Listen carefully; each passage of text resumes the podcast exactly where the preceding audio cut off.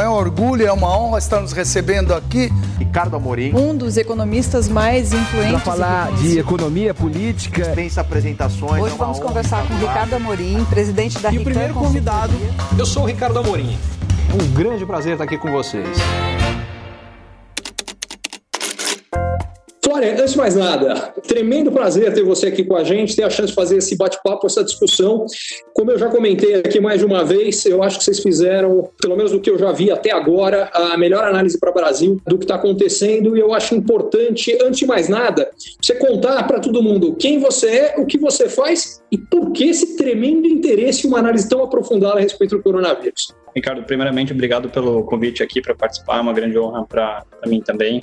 É um prazer compartilhar nosso trabalho também. É, só me apresentando rapidinho, eu sou empreendedor de tecnologia, sou fundador e CEO da Loft é, atualmente. Loft é uma empresa de tecnologia, um, um, uma plataforma para transações imobiliárias, a gente atua no ramo é, imobiliário. E a gente usa muito dados no dia a dia é, para o nosso negócio. A gente é uma plataforma imobiliária, então a gente tenta usar dado para informar tanto a gente quanto os nossos clientes para as melhores tomadas de decisão. E aí, quando o corona começou a nos atacar, a gente decidiu também formar um time interno que olhasse para os dados ao redor dessa crise para ajudar a gente a tomar as melhores decisões. E a gente percebeu que muitas empresas estavam na mesma situação. Então, desde o começo da crise, mais ou menos um mês atrás, a gente decidiu é, divulgar quase tudo o que a gente estava fazendo, seja a nível mais política de empresa, nosso plano de ação, nossa visão de mundo, e por final também eu acredito um pouco desses dados que a gente começou a compartilhar é, semana passada com o post que eu escrevi e também agora hoje com a plataforma que a gente está lançando.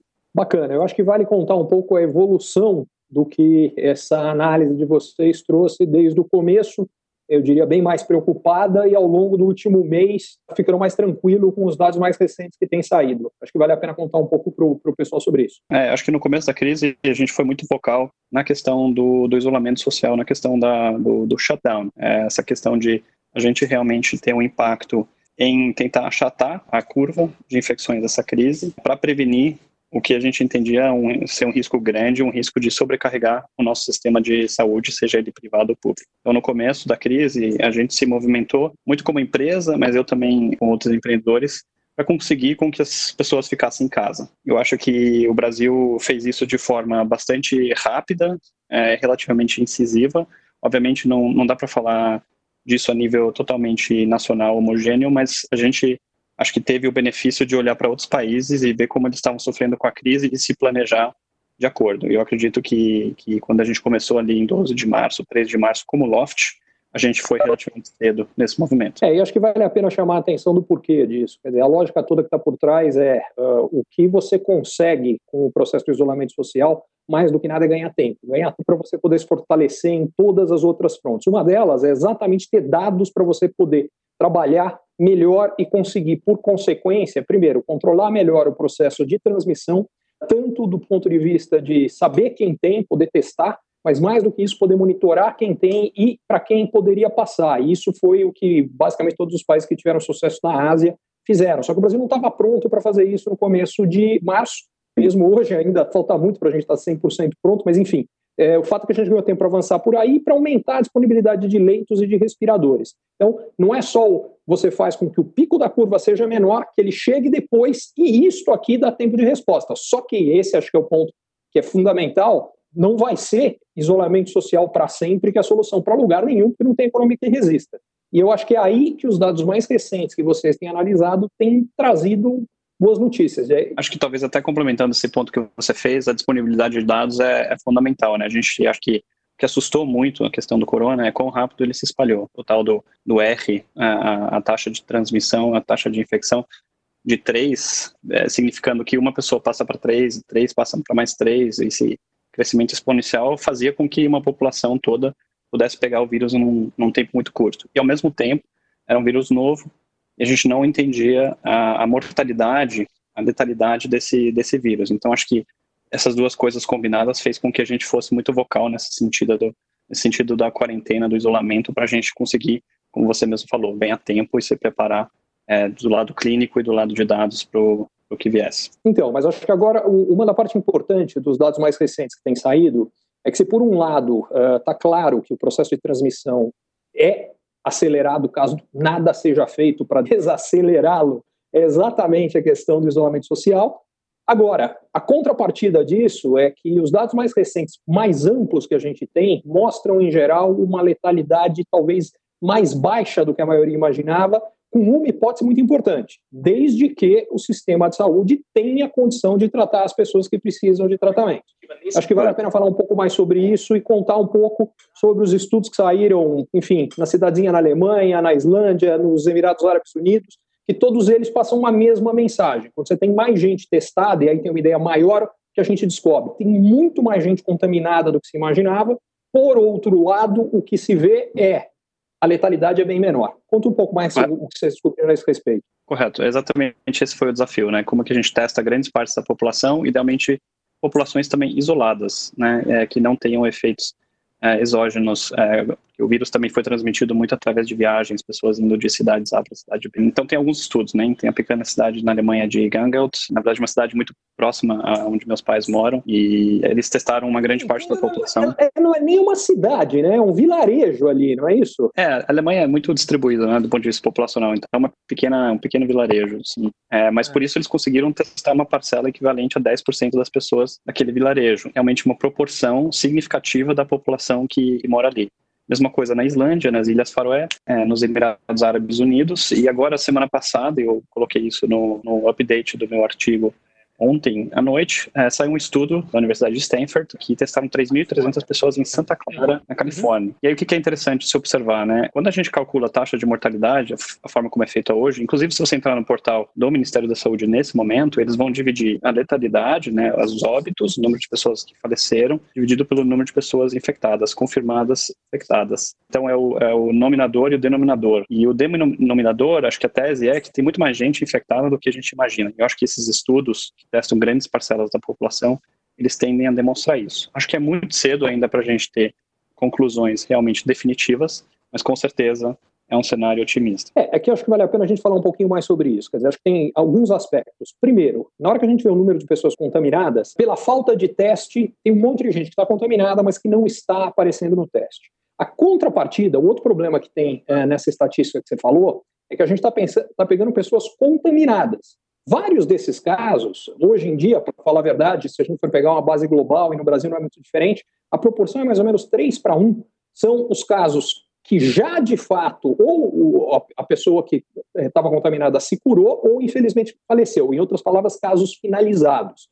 Então, a, o que acaba acontecendo aqui é, por um lado, tem muito mais gente que tem de fato a doença do que está confirmado nos casos, por outro, tem gente ali que o caso ainda não terminou. Então, eventualmente, isso pode puxar a letalidade um pouquinho para cima. Mas, descontando esse último fator que eu coloquei, o que os dados têm mostrado é que a letalidade efetiva está mais perto de 0,4%, meio por cento, do que dos números medidos. Quer dizer, se for pegar os números hoje globais, hoje está dando 6,9% a letalidade, a média global. Se for pegar no Brasil, está dando 6,3%. Então, o, o, fato é, o dado real é muito menor. E a contrapartida é que isso significa que já tem muito mais gente infectada. Usando essa base, assumindo uma letalidade próxima de meio, a estimativa que eu fiz é que o número total de infectados no mundo hoje já está perto de 50 milhões de pessoas. E no Brasil já passa um pouco de 600 mil. Por um lado, os números são muito maiores. Por outro, e aí é o ponto que eu queria trazer para você, eles ainda estão muito longe, porque aí tem o pessoal que tem a tese, não. Tudo bem, deixa a doença correr solta, porque aí a gente vai ter a imunidade de rebanho, que é o que se chega quando você tem pelo menos metade das pessoas já tiveram a doença, por consequência elas não transmitem mais e a gente acaba, acaba de fato fazendo com que a transmissão seja muito menor. Só que, peraí, gente, chegar, eu falei que tem no mundo 50 milhões de pessoas. Para a gente chegar nessa metade, a gente está falando de 3 bilhões e meio. No Brasil são, seriam 110 milhões. A gente tem pouco mais que 700 mil. Ou seja, a gente está muito longe ainda dessa tese de imunidade de rebanho. Eu queria saber como é que você equilibra isso tudo, olhando para frente. Essa questão do, de que a gente tem mais infectados do que, do que oficialmente confirmado, fala muito bem também com a taxa alta de infecção é, que se deu no começo dessa crise, porque a transmissão assintomática, que é aquela entre pessoas que não mostram sintomas, era uma das que estavam mais é, sendo responsáveis pelo R alto. E eu acredito que então realmente a gente deve ter na população muito mais infectados do que a gente é, imagina. Inclusive, como Loft, uma das coisas que a gente pensa em fazer uh, a partir dessa semana é testar toda a nossa população. Para a gente ter, como empresa, também uma visão da nossa população, para saber também uh, qual a imunidade ou a taxa de, de contágio, contágio, na própria empresa. E eu acho que se mais empresas fizerem isso também, isso seria muito benéfico para a gente. Ao mesmo tempo, eu acho que a imunidade de rebanho, eu vejo dois problemas. Um é o problema de escala, e em segundo lugar, é a questão que eu também acredito que seja um problema é que a gente não tem dados suficiente para realmente confirmar que você se infectar uma vez é, com o vírus, você realmente vai ser imune a ele. Eu acho que o que você assume é que o, o vírus se comporta parecido com outros vírus que, que existem por aí. Eu não sei se isso é uma coisa segura de se assumir nesse momento. É, acho que vale a pena trazer o porquê dessa tua preocupação, porque alguns estudos na Coreia mostram que já mais de 100 pacientes que tiveram o vírus e que, que, tinham aparecido como curados e que voltaram a aparecer com o vírus. Segundo os coreanos, eles estão chamando isso de uma reativação do vírus, que ninguém sabe muito bem é, como e por que aconteceria. E, e, esse é um ponto importante, inclusive de algumas estratégias que estão sendo feitas. Porque, por exemplo, na Itália, a estratégia de voltar a normalizar a economia é baseada exatamente na ideia de vamos deixar voltar as pessoas que já tiveram, que foram contaminadas, porque, portanto, elas, em tese, não correriam o risco de voltar a ser contaminadas. Mas se, se isso não for verdade, toda a estratégia vai por água abaixo. Né? Exatamente. Bom, agora eu queria trazer um pouco para a realidade do que vocês estão lançando hoje. Vocês fizeram uma análise muito bacana trazendo para o Brasil o que é esse coeficiente de contaminação e mostrando que de um mês para cá, fundamentalmente no Brasil inteiro, ele vem caindo, vem caindo de forma significativa. Em alguns casos, caiu bem mais do que em outros. E não por acaso, foi exatamente nos locais onde o isolamento social ou começou antes ou foi mais agressivo. É, Santa Catarina, especificamente, foi o primeiro deles todos, é onde teve a maior queda. No caso de Santa Catarina, a gente já está perto, um pouquinho acima, né? mas dentro da margem de erro, perto do que seria aquela contaminação abaixo de uma pessoa, se o RT, que, que o Florian eh, falava, que é esse coeficiente de contaminação, quando ele é acima de um, significa que cada vez a gente tem mais gente contaminada. Quando ele cai abaixo de um, ele tende a zero. A gente tende a controlar isso aqui. Em Santa Catarina está no limite ali, São Paulo está logo acima, mas também está já bastante baixo. Por outro lado, há outros estados onde a situação, mesmo tendo melhorado, ainda é muito grave. Conta um pouco mais sobre isso. E sobre a plataforma e como as pessoas podem acompanhar isso daqui para frente, que eu acho que é o mais importante. Acho que vamos colocar o, a questão do R em contexto. Né? Primeiro, a gente tem o R do vírus, que é uma métrica é estática, ela não muda. Né? Então, a gripe comum tem entre 1 e 2, a catapora 10. E a gente sabe que a catapora hoje é, é uma doença altamente contagiosa, é, mas a mortalidade dessa doença é relativamente baixa, e a gente consegue lidar muito bem com ela. Então, no começo dessa crise, observou-se R's do, do corona de 3, 4, às vezes até mais. Então, uma taxa de contágio muito rápida, que fez com que, potencialmente, o sistema de saúde no mundo ficassem sobrecarregados. O que a gente propõe introduzir é um R levemente modificado, um RT. É o R medida do tempo, como ele vai mudando. Porque a nossa tese é que medidas como isolamento social, ou uso de, de EPIs, ou, enfim, qualquer outra medida que a gente esteja tomando é, por parte do poder público pode efetivamente afetar, é, reduzir essa taxa de contágio, esse R. Então, a gente acompanha um RT, que é o R, a taxa de, de infecção, ao longo do tempo, para cada um dos estados. Né? Vale lembrar que a gente está usando os dados públicos disponibilizados pelo Ministério da Saúde para fazer essa análise. O que a gente propõe é acompanhar isso num painel porque quanto mais a gente se aproxima de um, mais a gente está numa zona de segurança, por assim dizer, na questão do, do da epidemia. Então, se você olha para Nova York hoje, e é lembrando que Nova York é um dos, sei lá, cinco hotspots do mundo de grande, grande taxa de contágio, junto com Wuhan, com a, com a região da Lombardia e etc., o R talvez, hoje talvez tenha tá sido o pior deles em 0,9. Né? E, e, a parte importante que você está falando é que mesmo lá o que se vê é que aparentemente o pior ficou para trás, eles já vão entrar numa curva mais favorável em Nova York. Agora, no caso específico brasileiro, um, uma ressalva importante que a gente precisa fazer, que você falava da importância dos dados, é que todo o cálculo, normalmente o R0, que é o que acontece, qual é a transmissão da doença sem nenhum cuidado sendo tomado, esse é fixo, como foi falado, mas aí tem uma série de medidas que a gente toma para tentar reduzir isso aqui. Muito bem, uh, que é o RT que vocês estão chamando. Só que o RT é calculado baseado nos dados que nós temos e como o Brasil hoje, entre os países com maiores casos de contaminação, só testou mais proporcionalmente ao tamanho da população do que a Índia, é um dos países que menos testou em todo o mundo. O que pode acontecer é o seguinte: A gente está tendo um aumento de transmissão, mas uma redução do número de pessoas testadas em relação àqueles efetivamente contaminados. E isso daria uma falsa impressão de que os nossos números estão sendo melhores do que realmente são, simplesmente porque a gente, o que piorou é a, é a qualidade da medida. Está correta a minha análise? Eu, eu acho que realmente isso é um, é um ponto a ser observado, é algo que a gente tem que monitorar. É, mas ao mesmo tempo o que a gente propõe olhar é sempre os deltas, né, as diferenças de dia a dia. E teoricamente a disponibilidade de testes ela está aumentando e não diminuindo. Então, vide, mas, por exemplo. Desculpa te interromper, é, mas ela está aumentando em termos absolutos. A, que, a, dúvida que eu tenho é se ela de fato está aumentando em relação ao percentual da população verdadeiramente infectado, porque esse percentual também está crescendo, entendeu? É aí que eu não tenho certeza. É, eu vou me ancorar um pouco na experiência de São Paulo, estado de São Paulo, onde foi anunciado agora 1,3 milhões de testes, o que é uma parcela significativa da nossa população do estado, que acredito ser em torno de 40 milhões. Lembrando que o, o, RT Brasil, ele é muito dependente do RT São Paulo, que é onde tem a, a maior parte das presenças de casos nesse momento. Então, eu tenho bastante convicção na nossa capacidade de testes, principalmente de pessoas estão hospitalizadas. É, e aí, lembrando o meu artigo também, eu, eu acho que nenhum desses dados tomados individualmente consegue realmente fazer com que a gente tome uma decisão efetiva, mas quando a gente faz um, um desenho de todos eles juntos, incluindo aí dados de hospitalizações e tudo mais, que são o, o leading indicator, né, o indicador que, que lideraria uma potencial crise maior.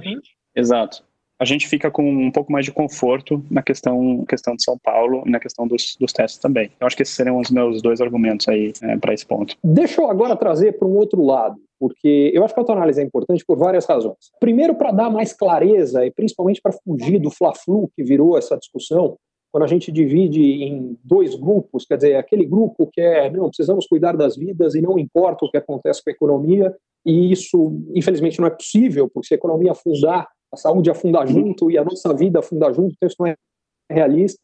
Mas segundo um outro grupo que fala, não, só o que importa é a economia, vamos voltar de qualquer jeito, também não é realista, porque o que aconteceria nesse caso é que aí sim o sistema de saúde, se a gente não conseguir primeiro controlar a doença, e a boa notícia é que isso parece estar caminhando nessa direção, mas é que se a gente não fizesse isso primeiro, o que ia acontecer é que o sistema de saúde colapsaria, a gente teria um mar de mortos, aí é esse R, aí ele vai lá em cima, porque se a gente tiver um monte de gente que precisa de tratamento de UTI e não recebe, basicamente, praticamente todos eles morreriam.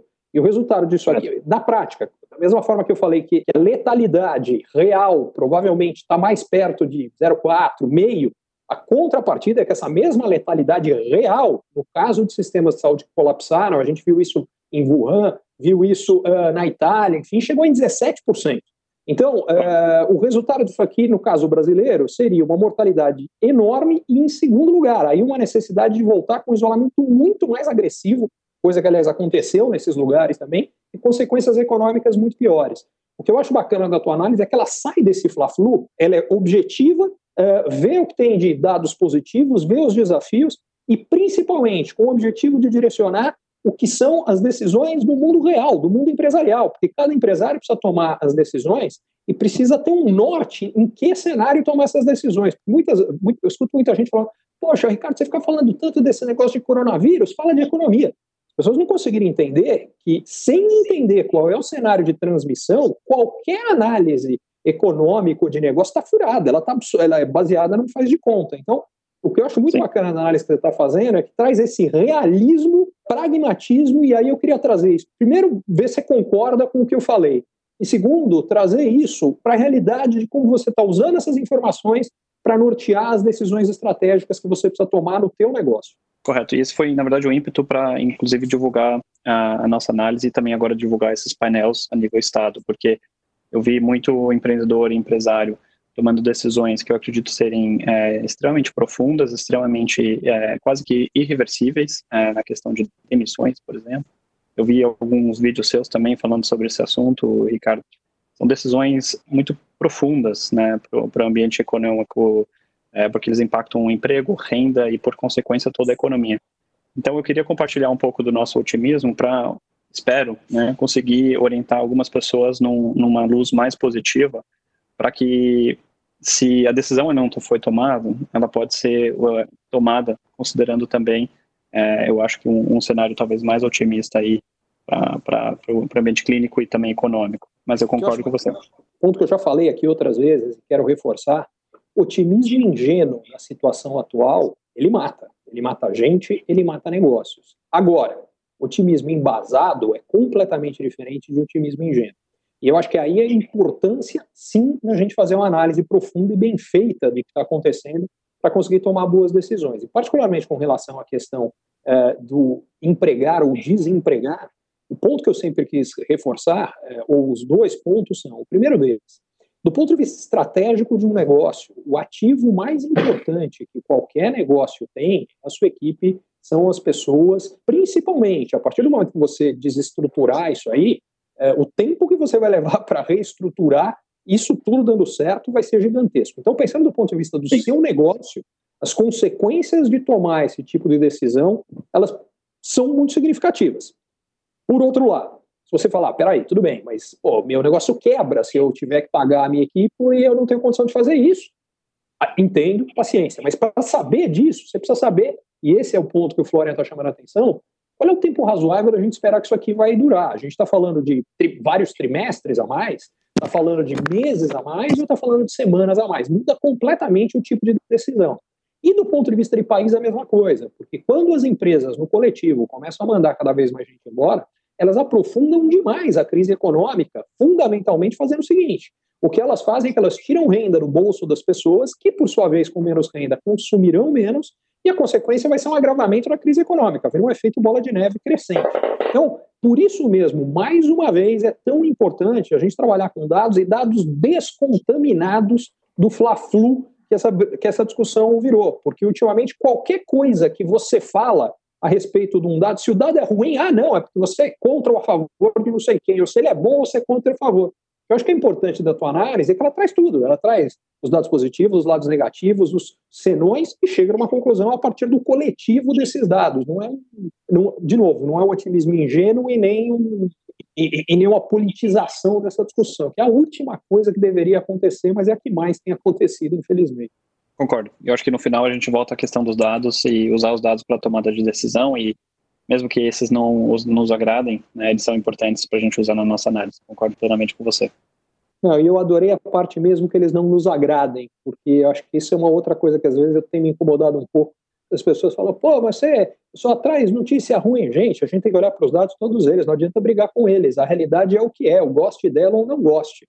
A questão é como eu vou lidar com ela da melhor maneira possível. E aí eu queria trazer para a tua realidade, quer dizer, como é que você está fazendo isso na prática, nas decisões estratégicas que você está precisando tomar a respeito do negócio que você toca, que é a Loft? Vamos, acho que vamos separar em três momentos, né? É, começo da crise e agora nesse momento quarentena, e aí por fim, é, eu acho que a gente fala de reabertura e retomada.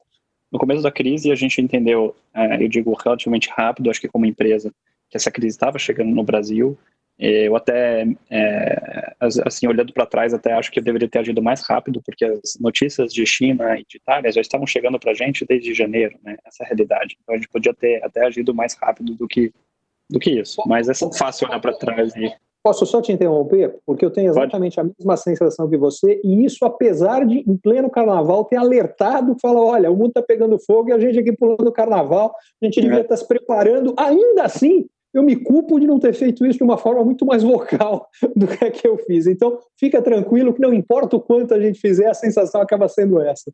É, acho que faz parte. Mas acho que uma vez percebido o, a potencial gravidade, a gente tentou fazer o nosso papel e participar do, é, desse, desse movimento de isolamento é, que, que como empresa se traduz em home office, é, né, para todo mundo que pode, de forma bem incisiva. Então foi esse primeiro momento. Então a gente colocou todo mundo para trabalhar de casa. Quem ainda precisava trabalhar com contato social foi devidamente equipado, é, observando todas as normas e tudo mais. Então esse foi o, o momento de, de, crise. E aí, nesse momento também, a gente decidiu compartilhar todas as nossas políticas com o mercado. Né? Então, eu, eu publiquei é, tanto o nosso plano de ação, eu publiquei é, um link que a gente atualiza diariamente com as normas e as políticas que a gente está decidindo como Loft, tudo no meu LinkedIn. E também publiquei o que a gente chamou de base case, né, o nosso caso base para a crise, que a gente publicou mais ou menos final de março. Nesse documento, eu, eu, eu já entro na segunda parte, que é a parte durante a quarentena, a gente teve que tomar algumas decisões de como empresa. E eu acho que a principal decisão que a gente tomou foi, como você falou, colocar as nossas pessoas em primeiro lugar,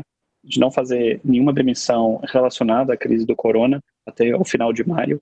Teve até um movimento chamado Não Demita que aconteceu, né, entre algumas empresas grandes. Eu também está, publiquei uma está, carta. Está acontecendo ainda, já tem mais de 4 mil empresas que se comprometeram a não demitir ninguém por pelo menos dois meses. É, isso, é, isso é muito bom, né? E, obviamente, respeitando quem não, não tem o recurso para tomar esse tipo de Sem decisão, dúvida.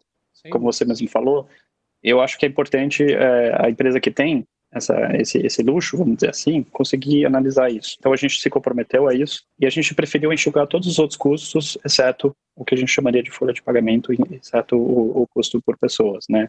É, dito isso, a gente relocou gente, é, a gente é, é usou o dispositivo de férias para alguma, alguma uma parcela da nossa população para a gente conseguir é, conter o, o momento mas a gente decidiu não demitir ninguém. E aí eu acho que é um pouco do fruto do, desse trabalho que a gente está publicando agora, a gente colocou um time para entender realmente quão profunda essa crise vai ser, quão, quanto tempo ela vai durar, porque acho que essa era a grande dúvida para as empresas. Ah, um trimestre, ah, eu consigo me planejar assim, dois, três, é, alguns é, especialistas mais pessimistas falam de dois anos de crise, né? Então, é um negócio que é muito, muito importante você ter uma opinião para conseguir se planejar efetivamente. É, eu acho que vale a pena, até quando, quando falar nisso, tá? quando a gente fala desse pessoal que está falando até dois anos, qual é a questão que está envolvida? É o risco da gente ter novos surtos.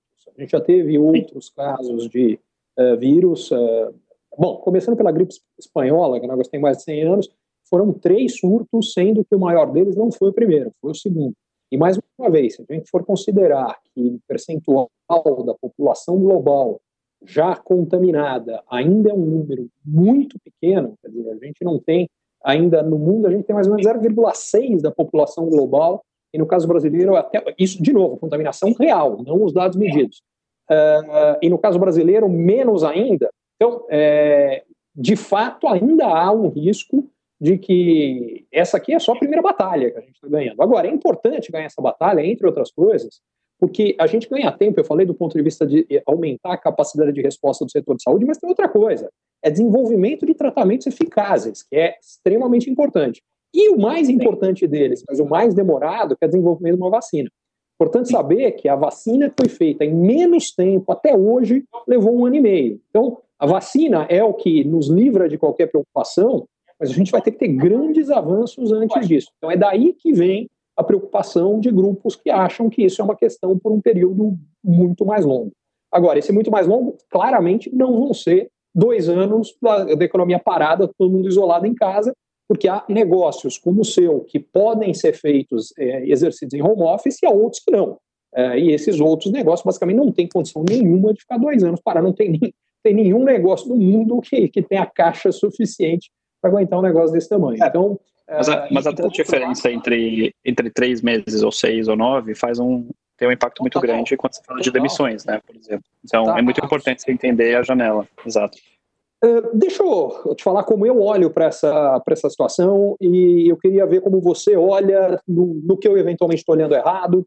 É, eu olho para ela da seguinte forma: em primeiro lugar, a gente precisa separar situações diferentes. Quer dizer, o cara que está numa situação de sobrevivência, isso vale tanto para pessoas físicas numa situação social mais complicada, quanto para pessoas uh, jurídicas, mas que o cara não tem uma folga de caixa nenhuma e eventualmente tem receita caindo e em alguns casos caindo a zero. Esse cara, basicamente, a questão é sobrevivência. Sobrevivência, do ponto de vista financeiro, significa o que você pode fazer para gerar o máximo de receita possível, antecipar a receita futura, o que você pode conseguir de um eventual financiamento uh, e o que você pode cortar de gasto. Então, esses são os únicos instrumentos disponíveis. Então, no caso da pessoa física, qual é o programa de ajuda que o governo está dando, qual é a linha de crédito que o banco está oferecendo. No caso da pessoa jurídica, é mais ou menos parecido. E muito bem, ah, tem que cortar, tem que mandar a gente embora, tem que mandar a gente embora, é o que há de disponibilidade. Então, esse é um caso. Tem um segundo caso, é, que em geral é verdade para empresas maiores, mais bem estabelecidas, não necessariamente maiores, mas mais bem estabelecidas e principalmente com um colchão de caixa suficiente para falar, dado o que se espera e com alguma margem de erro, porque a nossa previsão aqui tem uma margem de erro razoável, eu diria bastante razoável. Então, com uma margem de erro, o que se espera? Pô, eu vou passar por isso aqui? Se eu vou passar por isso aqui, a minha forma de olhar para a situação do ponto de vista de uma empresa é a seguinte: eu acho que tem três grandes questões, mas a mais importante delas, a número um, é garantir a segurança física da equipe, que é o que passa na estratégia do que você está falando. Pô, a gente quer testar todo mundo na Loft, porque a partir daí você vai tomar decisões internas do que você faz com a equipe, quem vem, quem não vem, como é que faz, tem que ser feita, essa é a número um, para o bem-estar das pessoas e da própria organização. Mas essa é a número um. As decisões têm que ser pautadas para garantir a segurança física das pessoas. Aliás, vale como país também. É por isso que quando o Brasil ainda não tinha condição de focar em políticas exclusivamente focadas em teste e monitoramento, a solução era temos que isolar as pessoas. E cada vez mais a gente precisa criar as condições do outro lado e vem criando. Tem um monte de coisa acontecendo. Enfim, tem algumas que eu estou participando super legais, ainda não posso contar, mas tem muita coisa na parte de monitoramento que vai avançar muito usando basicamente o digital para fazer isso acontecer. Segundo ponto, que eu acho que é o que vem abaixo. Então, esse é o primeiro, ele está aqui em cima. Na sequência, eu acho que as empresas, os negócios, precisam se preocupar hoje mais do que nada com reputação. O que, que eu quero dizer com isso aqui? Hoje, mais, pra, mais uma vez, empresas têm condição de sobreviver. Se você tem condição de sobreviver, a questão financeira, hoje, durante o problema, na minha opinião, ela é que está lá embaixo. Porque essa reputação que você consegue manter ou jogar para cima por, de, por decisões que você tomou, que beneficiam a sociedade, que reforçam a sua marca, quando, isso aqui vai ser normalizado. A gente é, estava discutindo se uh, é normalizar mais rápido, normalizar mais devagar. O que a gente não tem dúvida é que a humanidade vai sair dessa. E esses negócios que vão continuar a existir lá para frente, a diferença entre medidas que reforçam, que fortalecem a reputação do negócio lá na frente, é a diferença do negócio multiplicar por, eu não sei por quantas vezes, uma bota vez nisso ou e, e, isso em troca, talvez, de uma receita de curto é, prazo, e vai fazer tanta diferença assim, do ponto de vista de sobrevivência, que eu diria é, primeira decisão, primeira coisa é, garante o bem-estar físico da equipe, de todo mundo, do teu ecossistema como um todo. Segundo, reputação, reputação, reputação. Terceiro é o financeiro. Tô maluco? Eu quero ouvir não só do teu lado de gestor, mas eu sei que além disso você tem experiência como investidor também, bastante. Me conta se eu enlouqueci. Não, perfeito, Ricardo. Eu acho que, na verdade, a situação de crise ela só exacerbera, de certa forma, os comportamentos que a gente já tem pré-crise, né?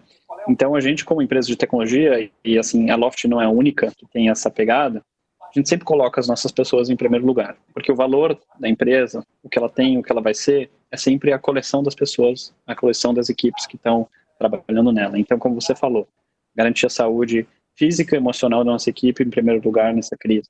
Segundo, a nossa reputação, os nossos clientes, é, os nossos parceiros. É, eu acho que tem um ditado, não sei exatamente se é assim que fala, mas as pessoas vão lembrar de como você se comportou nessa crise. Nos tempos bons, as pessoas vão se lembrar como você se comportou nos tempos ruins. Né? Então, principalmente você falando de, de parceiros, que no nosso caso são nossos parceiros em obras ou os corretores que trabalham com a gente no dia a dia. Essas são, são populações que a gente levou muito a sério durante essa crise. E por terceiro e último é realmente a questão financeira, é como é que a gente é, garante é, e isso vindo de uma empresa que tem um pouco desse luxo, exatamente como você falou, né? Não é uma questão de sobrevivência. A gente tem caixa, a gente se capitalizou em janeiro, então a gente teve a grande sorte e fortuna de ter se capitalizado um pouco antes dessa crise, então a gente consegue tomar esse tipo de decisão. Mas, de novo, respeitando 100% quem não se encontra na mesma situação e tem que fazer é, medidas mais difíceis para garantir a sobrevivência do negócio. Bom, já que vocês têm caixa, então eu vou levantar uma outra questão que eu acho que é importante para quem tem caixa, e se eu estiver falando bobagem, você me corrige outra vez. Para quem tem caixa, hoje, a possibilidade de aquisição de ativos de concorrentes ou, eventualmente, do negócio completo do concorrente em preços que não costumam aparecer é espetacular. Concorda? É, eu concordo plenamente. É, você fala também num outro vídeo seu sobre as oportunidades que surgem na crise ou as oportunidades que a gente cria na crise. É, acho que a compra de, de, de ativos, é, seja um imóvel, seja um concorrente, seja uma tecnologia, é, com certeza são oportunidades que surgem é, numa crise como essas. São, são situações que se abrem que não seriam possíveis sem a crise potencialmente. E acho que isso vale tanto para as empresas quanto para as pessoas físicas também. Né? Quando a gente olha para a bolsa, para outros mercados, realmente tem oportunidade de compra de ativos para quem está capitalizado que são, são muito atrativas. E que só aparecem em situações como essa. Agora, eu queria aproveitar tua experiência, dá para ver que você é um cara que gosta muito de número, trabalha bastante com número, eu gosto também. Queria aproveitar isso aqui trazendo para a realidade de Brasil como um todo. O novo ministro da Saúde, levanta como principal foco exatamente a necessidade da gente ter dado, da gente testar, e eu concordo com ele completamente. O desafio é conseguir implementar. E aí vem minha pergunta para você. Um cara tão forte em tecnologia como você é e que gosta de dado, alguma dica, algum caminho, alguma coisa que você acha que possa ajudá-lo? Acho que é o que é muito importante, uma vez que a gente saia da, desse período mais de quarentena, é a gente conseguir identificar os casos é, positivados, os casos infectados e os casos é, suspeitos, né? É, suspeitos sendo alguém que teve contato é, com alguém que foi confirmado depois é, de infectado pelo vírus. E com a tecnologia que a gente tem hoje, particularmente o smartphone, é muito fácil você fazer esse tipo de análise. Né? Então, assumindo que a gente tivesse um app é, do Ministério da Saúde instalado em todos os celulares do Brasil, a gente poderia fazer essa análise de forma relativamente fácil. Inclusive na Ásia isso acontece, né? Eu vi um relatório no Twitter de uma pessoa, acho que na Coreia do Sul, que foi confirmada suspeita, eu acho, é, porque teve contato com alguém que pegou uh, coronavírus e a bateria do celular acabou. Três horas depois, a polícia estava na casa dele, é, checando se ele estava de quarentena, se ele estava em casa.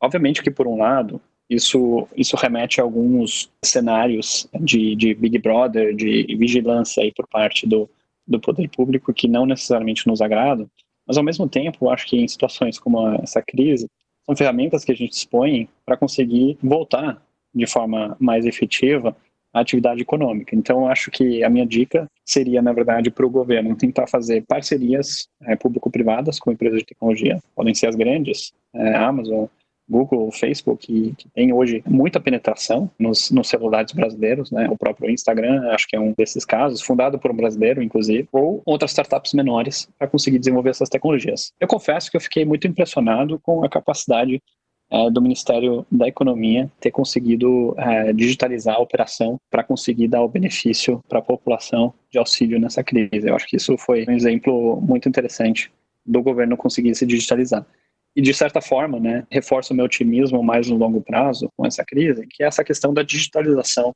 dos processos, da digitalização da economia como um todo, que eu acho que vai trazer muita inovação e muita produtividade para o Brasil no momento que estava muito muito bom, né, um momento de retomada. Eu espero que isso seja um, um catalisador aí para nossa economia daqui para frente. Olha, acho que você tem total razão. Eu, inclusive, trabalho com empresas tentando ajudar nesse processo de digitalização, de transformação digital. Provavelmente já deve fazer uns cinco anos. Eu, eu não tenho dado para dizer isso, mas eu arrisco que de um mês e meio para cá o avanço em transformação digital provavelmente foi maior do que nesses cinco anos. E o exemplo que você deu do governo é um claro disso. E o que eu acho que fica Sim. claro é o quanto é possível fazer. Quer dizer, se foi possível fazer no meio da correria, numa escala gigantesca, como foi feito, e fica claro é que o digital dá uma possibilidade de se fazer coisas muito rápido, numa escala muito grande, com impacto gigantesco. Isso tem que ser muito bem usado.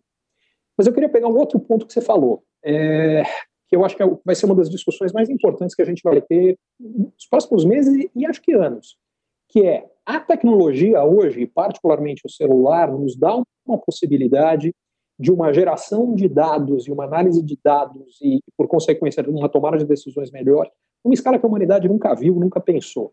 A contrapartida que está envolvida nisso é a questão de privacidade e segurança e, particularmente, quando esses dados estão sendo divididos com governos, considerando, inclusive, tendências globais de governos que estão ficando cada vez mais autoritários e duros. Então, uma das dúvidas que eu tenho, inclusive, é uma, e até uma preocupação, é que os países mais bem-sucedidos uh, até agora no combate ao coronavírus são todos países asiáticos que têm duas, duas ou três características que nós não temos do lado de cá, do lado ocidental. A primeira delas é que eles tiveram, todos eles recentemente, outras crises de vírus de saúde, foi o caso da MERS, da SARS, e por consequência eles estavam melhor preparados já para começar melhor preparados em tecnologia, melhor preparados em, estratégia, melhor preparados em legislação. Por exemplo, no caso da Coreia, que eles podem pegar o dado do celular, o governo tem acesso ao dado do celular e pode usar isso, inclusive dado de gasto de cartão de crédito, para saber onde o cara passou, para ver quem ele eventualmente contaminou. Isso aqui no Brasil, eu imagino o tamanho da discussão que esse negócio ia gerar. Segundo ponto, é países asiáticos, em geral, a população tem uma tendência muito maior em aceitar que haja é, imposições mais firmes, vamos chamar assim, do governo para não falar autoritárias mesmo. Então, aí vem a minha dúvida. É, como é que você vê essa discussão evoluindo porque a gente vai ter que fazer uma opção entre abrir mão de privacidade para ganhar controle de saúde por conta dos dados que a gente tem. Como é que você acha que isso evolui? Como é que a gente faz com que a gente tenha essa, essa discussão da forma mais produtiva possível? Olha, como, como empreendedor em tecnologia, eu acho que essa questão de, de privacidade, a partir do momento que você entra numa plataforma, aceita os termos de condição e você, na verdade, troca seus dados em forma, em troca de, de, de entretenimento, é, eu acho que essa questão de privacidade você, de certa forma, já abre mão dela. Né? Então, acho que a dúvida que surge nesse seu argumento é se, se eu confio mais nesse dado na mão de um governo ou se eu confio mais na, uh, nesse dado na mão de uma empresa privada, é, potencialmente americana ou chinesa, é, porque os apps chineses hoje também têm uma penetração muito grande no Brasil. Então, eu vejo esse, esse ponto com uma relativa flexibilidade. O que eu acho que, que você tem total razão é que os países asiáticos estão muito mais acostumados a lidarem com essa situação e conseguiram se preparar e reagir mais rápido. Eu acho que isso não tem tanto a ver com autoritarismo, é, mas sim com experiências passadas. Né? O SARS foi em 2003 é, na Ásia. Então, se se confirmar realmente que a situação da pandemia está cada vez mais sob controle e que a taxa de mortalidade desse vírus não é tão alta como se esperava ou se imaginava, eu vejo isso como um grande ensaio para a humanidade e também para os países democráticos do Ocidente conseguirem se preparar para uma situação onde esse vírus talvez seja muito mais letal. Então eu vejo isso com bons olhos. Como que essa situação vai se resolver entre o setor privado e o setor público na questão de privacidade? Eu confesso que eu não sou um especialista, também eu não sou um, um eu não tenho uma visão muito fundamentada sobre isso. Eu só acho que a partir do momento que a gente instala apps gratuitos, a gente já abre mão de muita dessa privacidade hoje. E eu acho que uma empresa privada, ela sempre vai buscar o lucro. Então ela vai querer lucrar com o seu dado. Em tese, o governo não tem fins lucrativos. Ele, ele, ele existe para servir a sua população. Né? Tudo que ele arrecada, em tese, ele distribui de volta para a população. Então, eu acredito que o conflito de interesse na questão desse dado é muito menor com o governo do que com uma empresa privada. Mas aí entra numa nuance que é muito fina e é difícil para mim é, definir. É, Agora, com, mesmo com relação às pessoas, às, às, empresas privadas, primeiro, eu acho que é absolutamente correto o teu, teu argumento de que uh, a partir do momento que uma pessoa entrou numa troca e teve de acordo com os termos de uso uh, e está se dispondo a, a, abrir mão daquela informação, tudo bem. Agora, a contrapartida que eu acho nisso é que a gente tinha que ter uma legislação que exigisse que os termos de uso têm que caber no máximo em uma página, três parágrafos ou o que quer que seja, porque não é, não, não dá para a gente sair dessa hipótese quando o cara me vem com termos de uso de 18 páginas que ninguém, absolutamente ninguém lê. E aí isso vai por água abaixo, entendeu? Então eu acho, sim, que tem um pressuposto aí. Você concorda com isso? É, acho que sim. É, acho que realmente termos de uso parece às vezes que eles são feitos para te pegarem, né? na, na, na pegadinha no, no, no, no, pequeno textinho que você não conseguiu ler. Ao mesmo tempo, eu acho que se a gente está genuinamente preocupado com alguma questão, e aí pode ser a gente está preocupado com a pandemia, a gente está preocupado com a nossa privacidade, a gente está preocupado com como os dados vão ser utilizados, acho que vale a pena investir o, o tempo para entender o que está acontecendo com aquilo. Eu acho sua ideia de simplificar excelente, mas eu acho que também é, a, a modernidade e a tecnologia trouxe consigo, às vezes, um ócio né, que de certa forma a gente tem que, tem que conseguir combater. Então, se a gente está verdadeiramente preocupado com algo, vale a pena dar o, o duplo clique ali e investigar uma situação. Acho muito legal, eu vou pegar, vou pegar a tua deixa para fazer exatamente esse ponto. Acho que cada um de nós tem um papel em todas essas situações, você está falando do papel do usuário também, e acho que você está correto. Agora vamos pensar um pouco mais longe, o papel de cada um de nós neste momento para ajudar a fazer com que essa crise tenha o menor impacto possível, seja de saúde, seja econômico, o que cada um de nós pode fazer? Acho que, em primeiro lugar, é a gente se informar. Né? Então, eu pessoalmente, desde o começo dessa crise, me preocupei muito com a quantidade de notícias que estavam pipocando em mídias sociais e tudo mais. E acho que isso foi parte também da motivação da gente consolidar as informações, passar eles para a Loft de uma forma sintetizada e também para todo o mercado. Então, acho que se informar é absolutamente importante.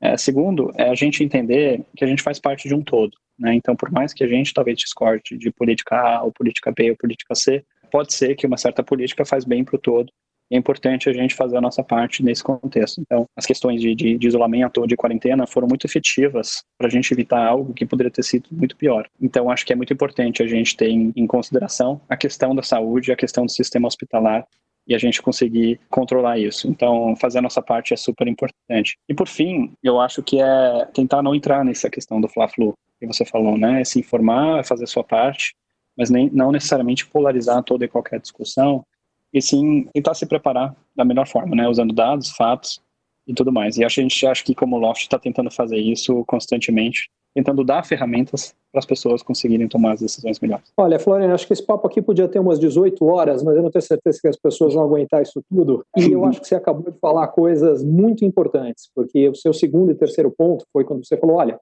a gente pode discordar de política A ou política B, é importante, e não, depois você falou sobre não politizar. O que, que significa isso? O que você está chamando de politicar são as ações que estão sendo tomadas. Uma ação, e eu acho que esse ponto é muito importante. A gente tem que jogar cada uma das ações pelo seu mérito e não por quem a tomou. A gente não tem que julgar político A ou político B, uh, ou por mais que apoie político ou possa gostar de político A ou político B, olhe para o que ele está fazendo pelo mérito de cada ação individual. Julgue individualmente cada uma das ações. Se ela é boa, fantástico, apoie. Se ela é ruim e você gosta do cara, critica, porque a chance dele ser melhor ainda. Uh, e vale o contrário para quem você não gosta. Se alguém que você desgosta da política daquele cara, mas ele teve uma ideia boa, por que você vai deixar de usar só porque você não gosta do cara? Aproveita, porque isso melhora o que você pensa e melhora o país. Faz sentido? É. Ou viajei na maionese? Faz sentido. E acho que a questão da empatia, Ricardo, é tudo. Né? Eu acho que essa crise ela força uma, uma volta às origens para a gente, no que a gente acredita, o que a gente quer, como a gente se comporta. Né? A gente falou um pouco dos fornecedores, dos parceiros, dos funcionários, quem a gente prioriza na nossa vida. A gente vê muitos momentos também muito bacanas de humanidade, né? sejam as músicas que são tocadas na Itália, sejam pedidos de casamento que são feitos é, pelo Zoom. O meu ex-professor de matemática saiu na Veja, porque a esposa dele organizou uma serenata no terraço. Então, tem algumas questões humanitárias muito bacanas que saem. Então, no momento de crise, um momento difícil como esse, acho que empatia é tudo. E eu colocaria isso em primeiro lugar. É, em segundo lugar, os dados. Olhem os dados, vamos tomar decisões baseadas nelas. E terceiro, vamos, vamos para frente. Acho que também é muito importante a gente ter uma pegada de, é, uma vez que essa crise passar, vamos voltar a trabalhar, é, porque o país precisa. Fecho com as suas palavras: empatia é tudo, solidariedade é fundamental, o inimigo é comum, não é quem pensa diferente de você, o inimigo é o vírus. E, inclusive, a gente lançou aqui uma, uma iniciativa que a gente chama de Contágio do Bem. A ideia é exatamente isso. Faça algo legal para três pessoas e peça a ela para fazer para mais três. A gente já conseguiu baixar o RT da transmissão da doença, mas quem sabe a gente consegue aumentar a transmissão da solidariedade, da empatia. Glória, super obrigado. Legal. Ricardo, posso só aproveitar deixa e pedir para a galera acessar o nosso portal? Por favor, está em www.loft.science. Se você não achar por, esse, é, por essa URL facilmente, você pode me, me procurar no LinkedIn ou no, no meu post no Medium. Mas lá a gente está realmente tentando divulgar esses dados a nível é, estadual, o RT de cada um, a gente explica certinho como é que a gente calcula o RT. Inclusive, a gente publicou o código, a gente aceita críticas de todo e qualquer estatístico, é, matemático, economista aí que queira, que queira contribuir. E acho que nossa, nossa visão como Loft, como empresa, é realmente conseguir munir todo mundo é, dos melhores dados possíveis para a gente tomar as melhores decisões. Recomendo, já vi o site, está muito legal, recomendo demais. Valeu, gente, e muito obrigado mais uma vez a todos. Obrigado. Valeu, Ricardo. Obrigado. Curtiu esse conteúdo? Assine para receber quando cada um dos próximos for publicado. E se de repente você achar que algum colega, amigo ou alguém da sua família pode gostar também, lembre de compartilhar. Até a próxima.